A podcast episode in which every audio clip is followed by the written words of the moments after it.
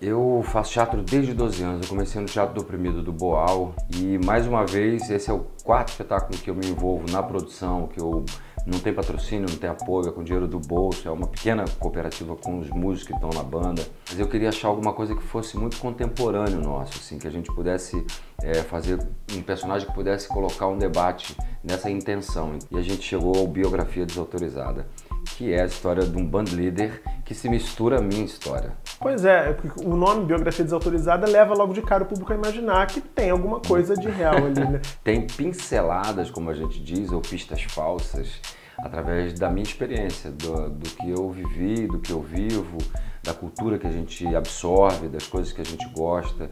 Então, de leve vão lá aparecer coisinhas que eu passei, trágicas ou não. Nessa semana eu converso com um cara que tem mais de 35 trabalhos na televisão. Nas novelas, ele já foi bandido, já foi mocinho, já foi herói, já foi até vampiro. Participou de um reality show, ficou confinado e há 24 anos fez o Brasil inteiro torcer por um casal de dois homens. Olha só como as coisas mudaram. Ele acaba de estrear no teatro uma biografia desautorizada, um espetáculo que vai rodar o país, estreou aqui no Rio de Janeiro, mas vai percorrer várias cidades do Brasil. Quem chega junto nessa semana é o ator André Gonçalves. André, prazer te receber. É um prazer aqui. é todo meu, muito obrigado. Fiquei até emocionado agora, mais uma vez relembrando que o Brasil parou, é verdade. É, Quanta coisa. Pois é, e mudou muito, né? Mudou Provavelmente muito. hoje em dia a coisa seria diferente. Tem mudado muito.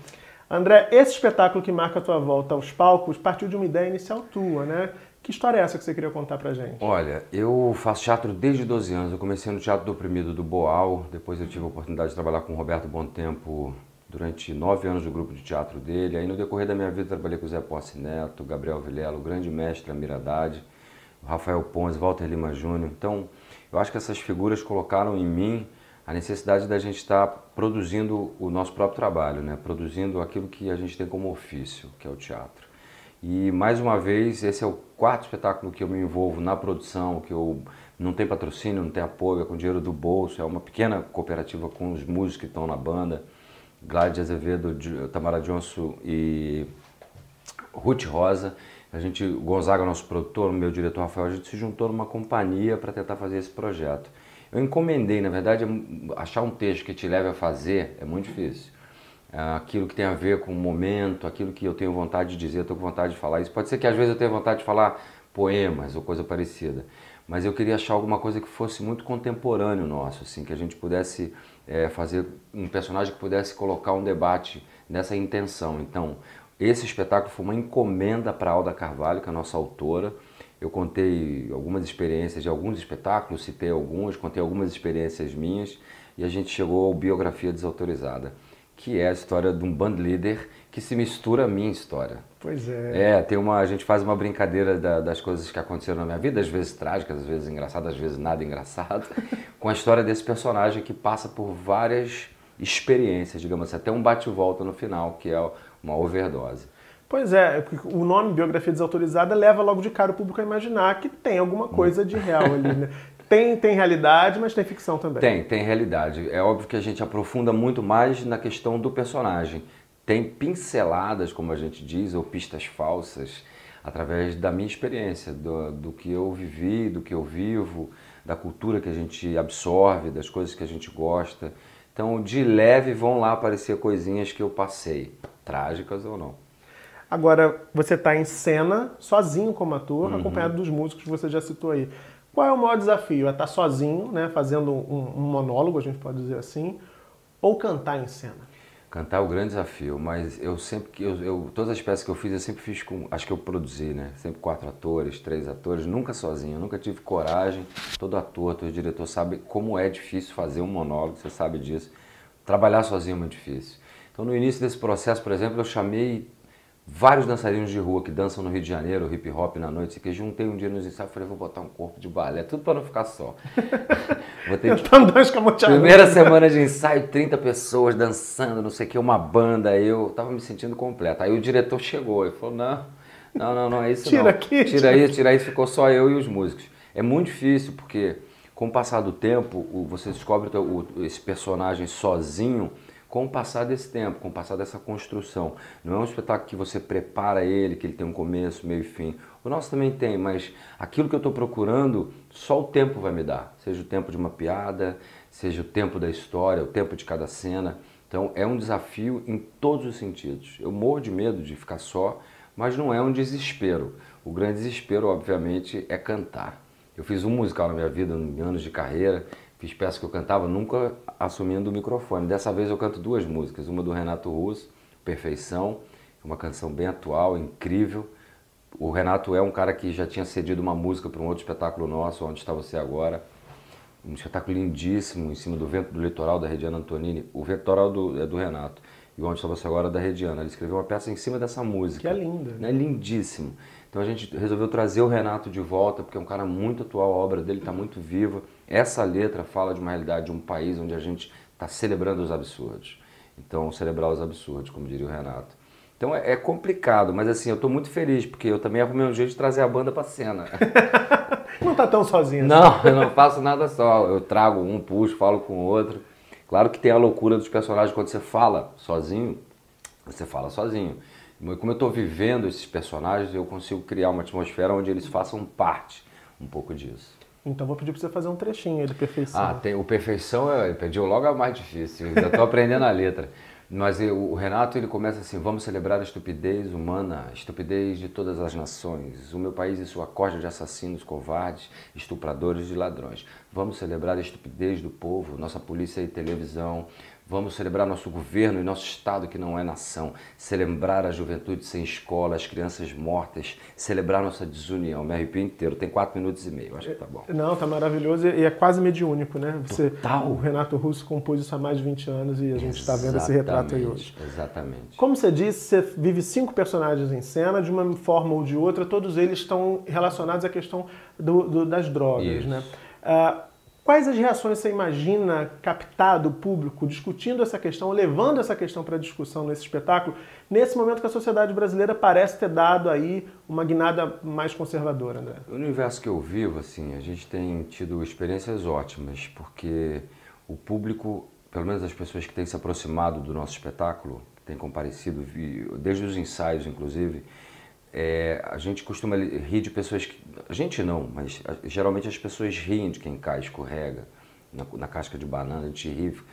Então eu acho que através dessas tragédias pessoais a gente constrói um pensamento mais positivo sobre essas questões sem precisar rir, sem precisar levar isso para o sarcasmo. Então o, o espetáculo fala de coisas interessantes.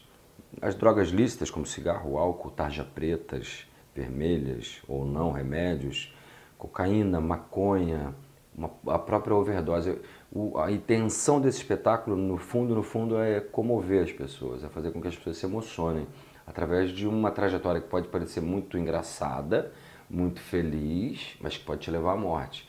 Eu acho que a sensação que a gente tem é que as pessoas têm essa sensação de esperança, de que, pô, porque fica isso né, no nosso projeto é, ele sobrevive a essas tragédias, a essas experiências e ao mesmo tempo traz uma alegria. As pessoas se sentem confortáveis em dividir aquelas experiências. Às vezes até as minhas experiências servem como uma, uma bússola para chegar nesse discurso que é da autora, que é meu, que é do diretor, que é do nosso projeto. Então eu acho que de alguma maneira é, eu estava chegando aqui, tinham três senhoras ali tomando um cafezinho, e aí ela, ah, eu já vi sua peça no Facebook, eu quero ver, eu vou ver. Então eu acho que ela traz uma gama de pessoas. Acho de alguma maneira, eu fiz muita coisa na televisão, fiz bastante coisa no teatro.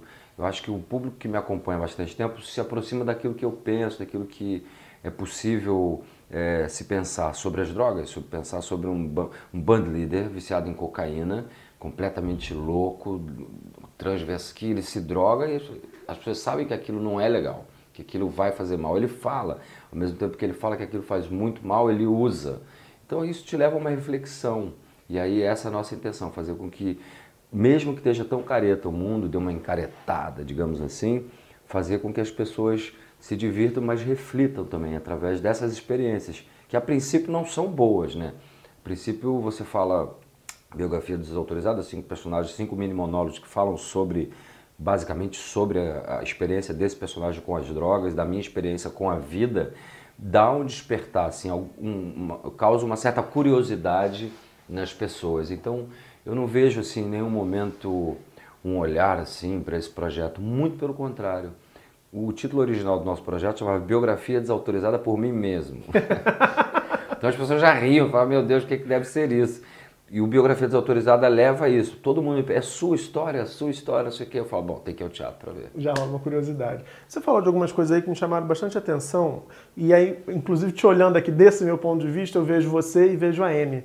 Isso me trouxe uma Fantástico. memória. Eu tive no show da Amy aqui no Rio e uma cena me chamou muita atenção. A Amy toda hora ela vinha com um copo e ela bebia. A Amy com problemas com drogas, dependência de álcool e a, a, a, arena toda vibrava quando ela bebia. As pessoas eu estava lá. Pois é, então você lembra disso. As pessoas tinham consciência de que era uma pessoa que estava se destruindo. Eu lembro de dizer para os meus amigos, cara, a gente não vai ver essa, esse, esse show se repetir.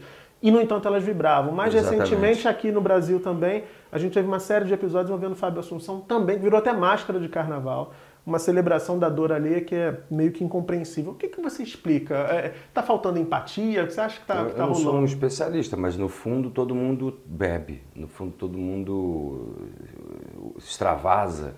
E aí quando você vê o outro fazendo isso, você vibra porque você também faz isso, mas você não tem a dimensão do tamanho do problema que é, daquela experiência que aquela figura está passando. Você sabe da sua, porque você tem essa a sua, o, teu, o teu approach é você que tem para ti. Então, às vezes você cai bêbado, dorme, não sei o quê, tudo certo. Mas a gente está falando de doenças, doenças seríssimas, o alcoolismo, o vício em cocaína, de pessoas que sofrem.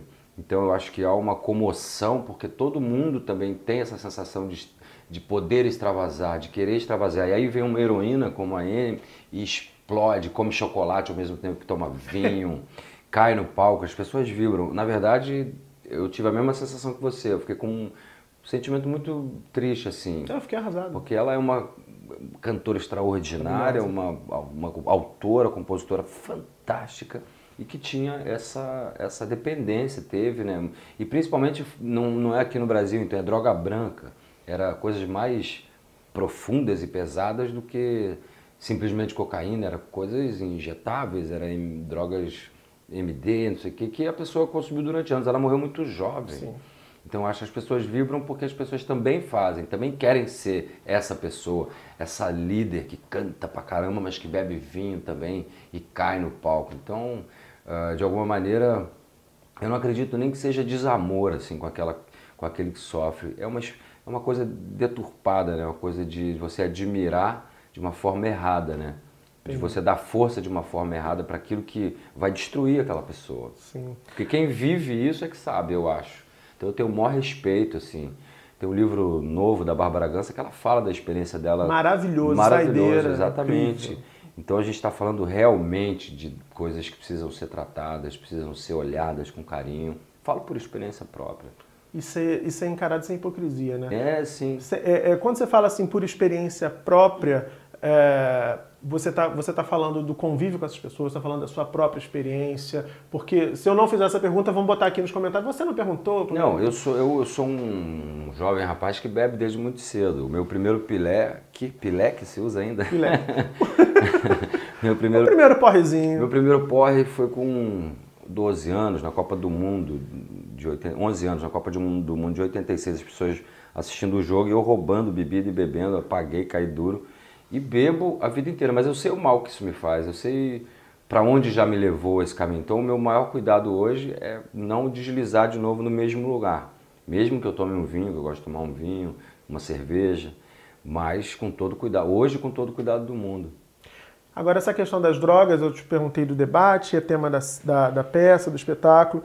Qual é a sua opinião? Se você fosse governante, como é que você encararia essa questão das drogas, André?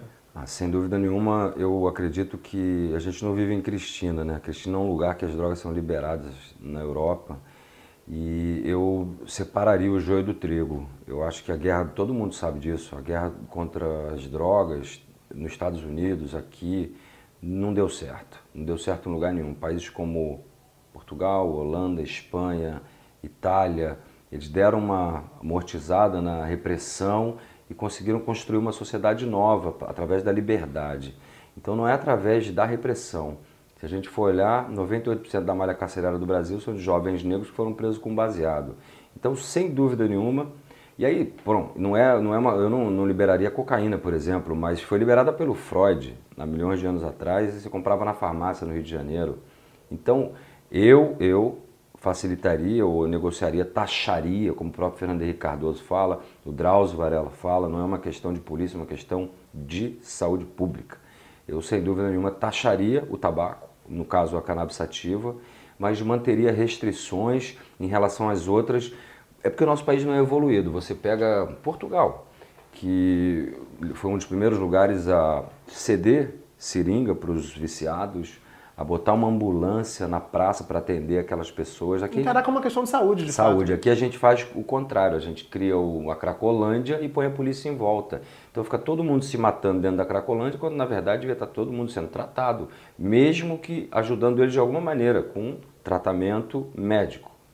Aqui você cerca a Cracolândia e eles continuam se drogando lá dentro, se matando, fazendo loucuras. O álcool é uma questão, todo mundo usa álcool o tabaco todo mundo usa.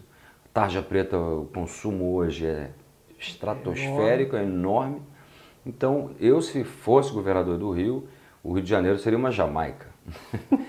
é uma brincadeira que eu estou fazendo, mas eu não puniria os usuários de, de maconha, por exemplo, porque muita gente já foi presa por causa disso e por causa de pequenas quantidades. Então, isso só acaba mais com o Estado, onera a União, se gasta mais dinheiro com presídio, se gasta mais dinheiro com arma, com violência.